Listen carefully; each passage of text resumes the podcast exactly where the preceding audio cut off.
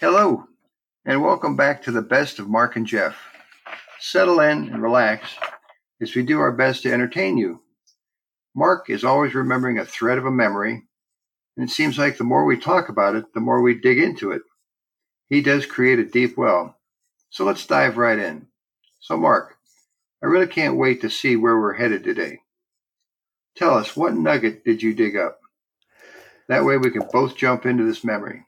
Before I dig my own hole, why don't you just start? Okay, well, Jeff, um, you know, my, my, my grand thought on today's show was exactly what was the earliest memory of what we now know now to be rock and roll. Am I recording, Jeff? I don't see. Oh my, yeah. Okay. Okay. Good. Yeah, you're recording. Okay. Um, so so here, here's my this is my earliest recollection, Jeff, of of uh, rock and roll. Um, 1958, summer of '58. I think my sister drugged me over to Finley School, uh, which is an elementary school on North Hill, Akron, Ohio. Yay! And um, they were had, they one of our rivals by any chance? One of the rivals. Oh yeah, or St. Martha's. Yeah, sort of okay. the gang down the street. You know the the non-parochial set. But that you know it uh-huh. was the it was the public school closest to home, and I actually went to uh, uh, kindergarten there, uh, where I excelled in uh, mat sleeping. Anyway, good um, deal. Yeah, yeah. Um, in the summer, they had uh, uh, it was like a Parks and Rec thing. They had games set up for kids, you know, activities. Now there was no swimming pool, Jeff, but uh, we had something called caroms. Do you remember caroms? I I do not. What? Okay. It well, sounds it like was, bouncing off each other. Well, it was kind of a, a, a it was kind of a crude uh, uh, version of pool. I'll say, you know, you played it with um, you you had a cue just like pool, only like a little short and flat table where you where you struck these caroms around and tried to get them in pockets. So you hit one carom and try to knock the other carom in a pocket. That's kind of what did I remember. did they slide or did they roll? Yeah, yeah they slide. They slid. They were kind of okay, like okay, all right. They were kind of like big checkers, I guess. That's exactly what I was picturing. Yeah, okay, yeah. I got it yeah, now. We'll, we'll, we'll have to give our our listeners a, a, picture of a carom board. But anyway, that was one of the big activities. They had uh, you know arts and crafty things going on there. So anyway, Jeff, my sister, I remember, walked me over to uh, Finley, which was maybe quarter mile from home. You know, this was like the outer reaches of uh, of uh, what's now known as free range kids. Right. And uh, yeah, um, so so we we got on the the grounds at Finley. It's like a parking lot, like a gravel parking lot, I guess, with a big chain link fence around it. And out of no, out of kind of out of nowhere, Jeff, I heard Rockin' Robin, Bobby Day's Rockin' Robin. Now, why wow. exactly was that playing?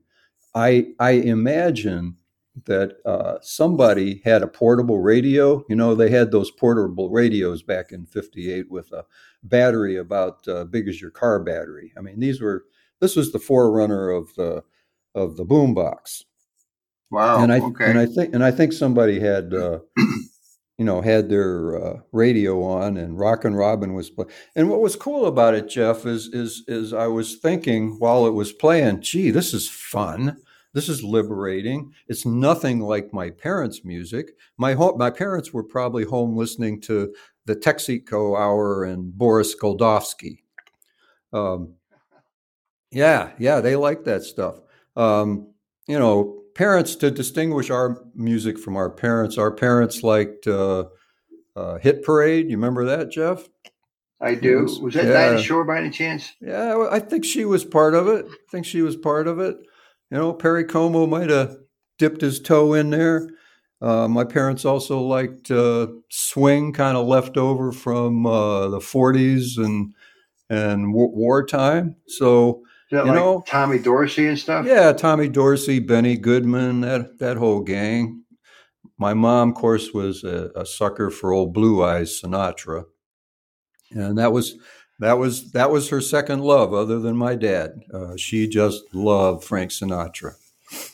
Um, I'm just curious, what did they listen to their music on at home? How did they uh, get their uh, music? I, th- I think we had between the the dining room and the living room, there was like a little ledge there, and I think they had a they had a like a, a radio plugged in up there. I just remember it was kind of high between the dining room and the living room, and I remember. Gave it better sound throughout the house. Yeah, that was just a I think a convenient spot where mom could you know do her thing and hear it throughout the house. Um, Did they have albums by any chance? No, nah, this is. I think this was before any they did any of that. They were more listening online and little Enzo Stuarti now and again. Uh, Perry Como was a hot ticket back then too. Yeah, yeah, yeah. My mom loved Como.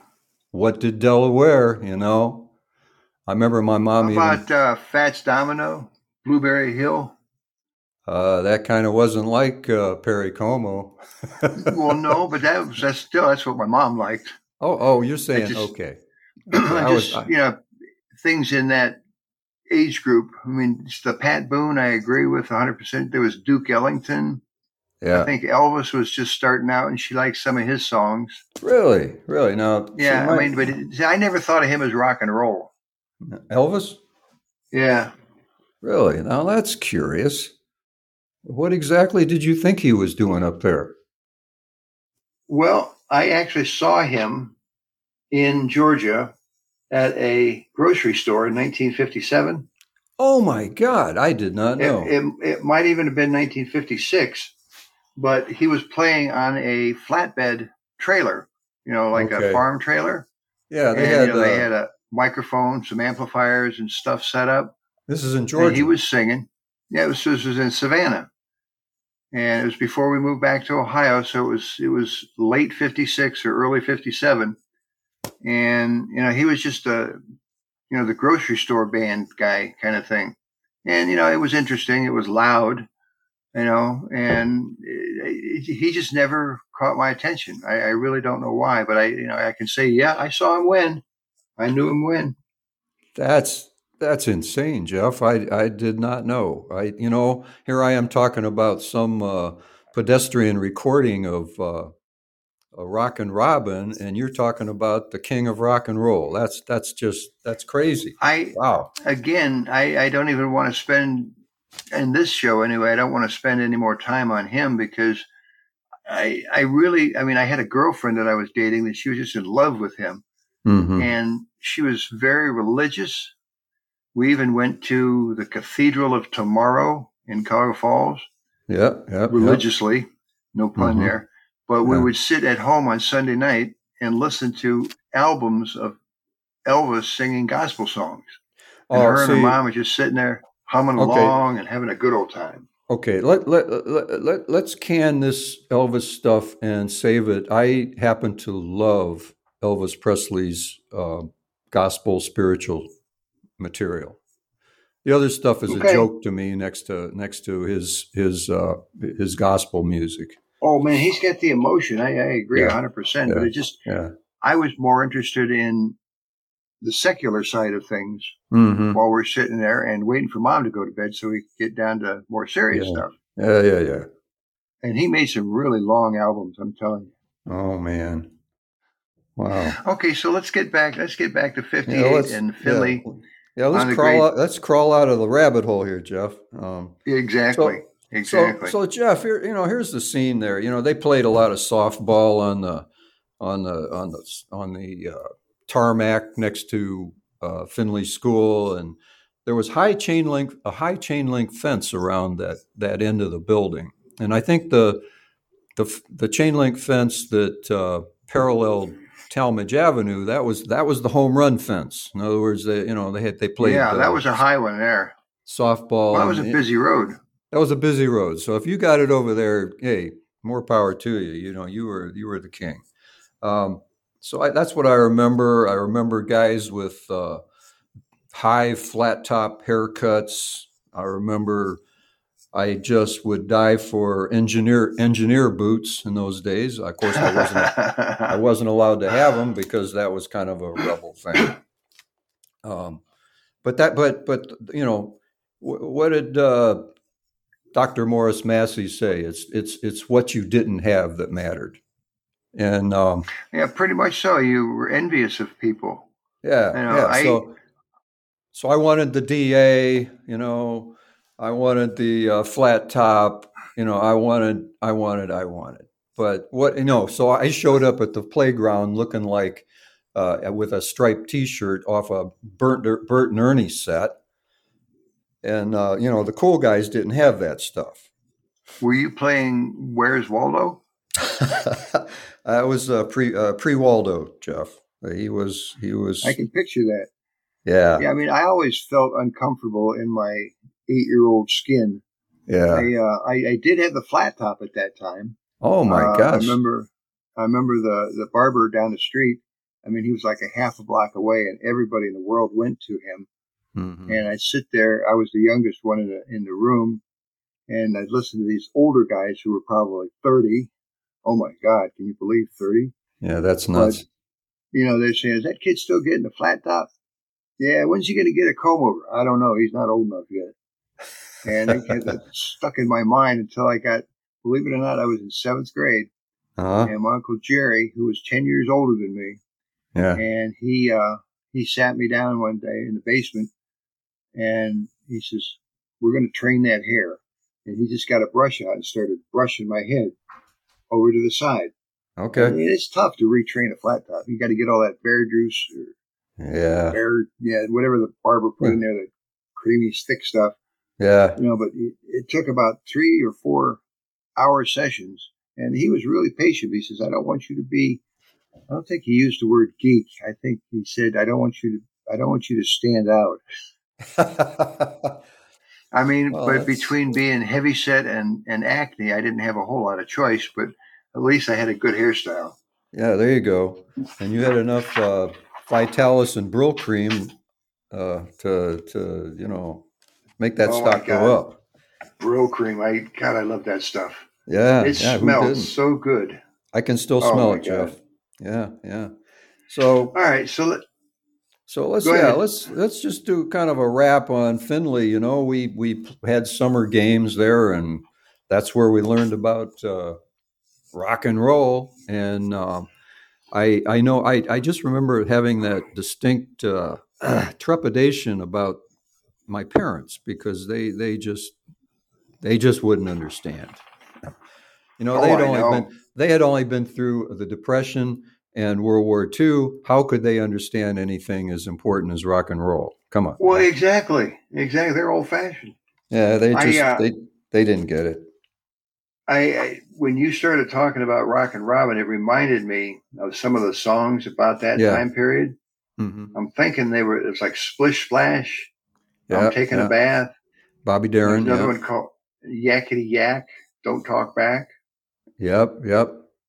And then there was another one, Purple People Eater, yeah, which was really freaky. How about then, Alley Oop? Uh, oh yeah, yeah, and Hollywood Argyles, yeah. So and yeah, and, Willie, and I think that's you know I think Jeff, what what what we're talking about here is I think some of the fun, you know, some of the fun, uh, what do you call them, uh, novelty tunes, kind of sparked our interest up front, you know. I mean, we weren't quite into the love songs yet, but but boy, we could relate to a one-eyed, one-horn flying purple people eater. Yeah. Well, I tell you what, another one of my favorites at that time was Ricky Nelson. I mean, he was a teen idol. He had his own show, mm-hmm. you know, and it was like you had to had to watch every episode and then listen to his songs on the AM radio. Well, you aren't going to believe and, this, Jeff. He's uh, uh, Ricky Nelson's one of my all-time favorite uh, vocalists. Um, wow. Uh, it, it, you know, he, he, didn't have a lot of range. You know, he just like a like a half an octave, I think, but he used what he had. Um, well, it's my, funny because he he sounded like Elvis, only saying things that I wanted to hear. Yeah. Does that make any sense? Yeah, it does. Makes a lot of sense. One he of, was one a crooner. My, yeah. Well, he was kind of a post crooner. Yeah but he was more he was kind of he had a foot in each each era uh, one of one of his uh, songs was one of my favorites is uh, they call me a teenage idol you know that one jeff I remember it. I do. Yeah. They call me a teenage idol. Some people say they envy me. It was just a wonderful song by a truly a, a, a TV star who was just kind of by himself. I just well, he was it. getting he was getting it.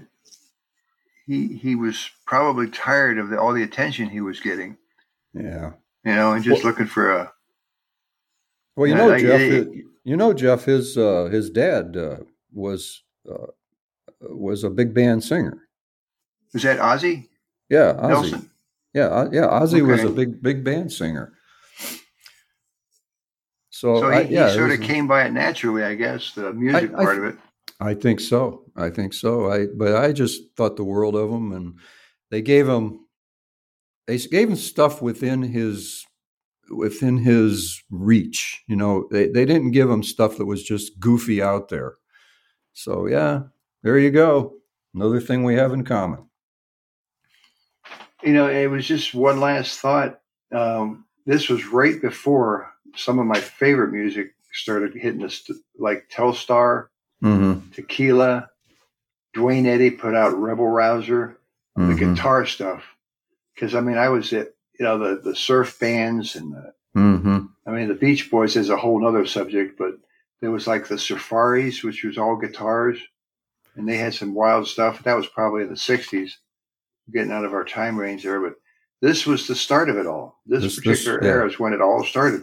It, it really is, and you know, and you just brought up another genre that uh, is virtually lost, which is the instrumental.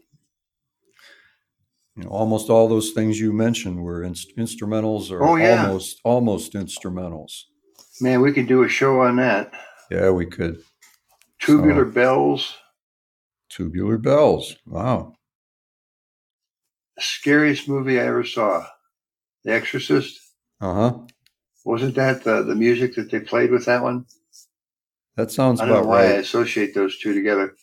That but I, right. I, yeah, spitting pea soup, and yeah, yeah, that's. I think that's it. Well, with that in mind, maybe we should wrap this up. Yeah. yeah what do you think? I think so. You know, we just wanted to get some get some good memories out there of the early days, and gosh, I think we've done it, Jeff. So maybe we could uh, turn this over to Gary Benor, our ace technician, and see see see what he can do with it. So yeah, yeah. at this point, he he might even cut this out and reinsert what I'm about to say. Okay. Because I wrote I wrote a closing, believe it or not. Okay. So oh, go for wow. it. Wow. Here we go. Okay. Wow, that was a fun ride down memory lane, and it provided its own soundtrack. I need to thank each and every one of our listeners for indulging us while we try to preserve all of those musical moments in time and just why they're so special. So let us know what you think. Maybe even share this episode on Facebook and include some of your favorites.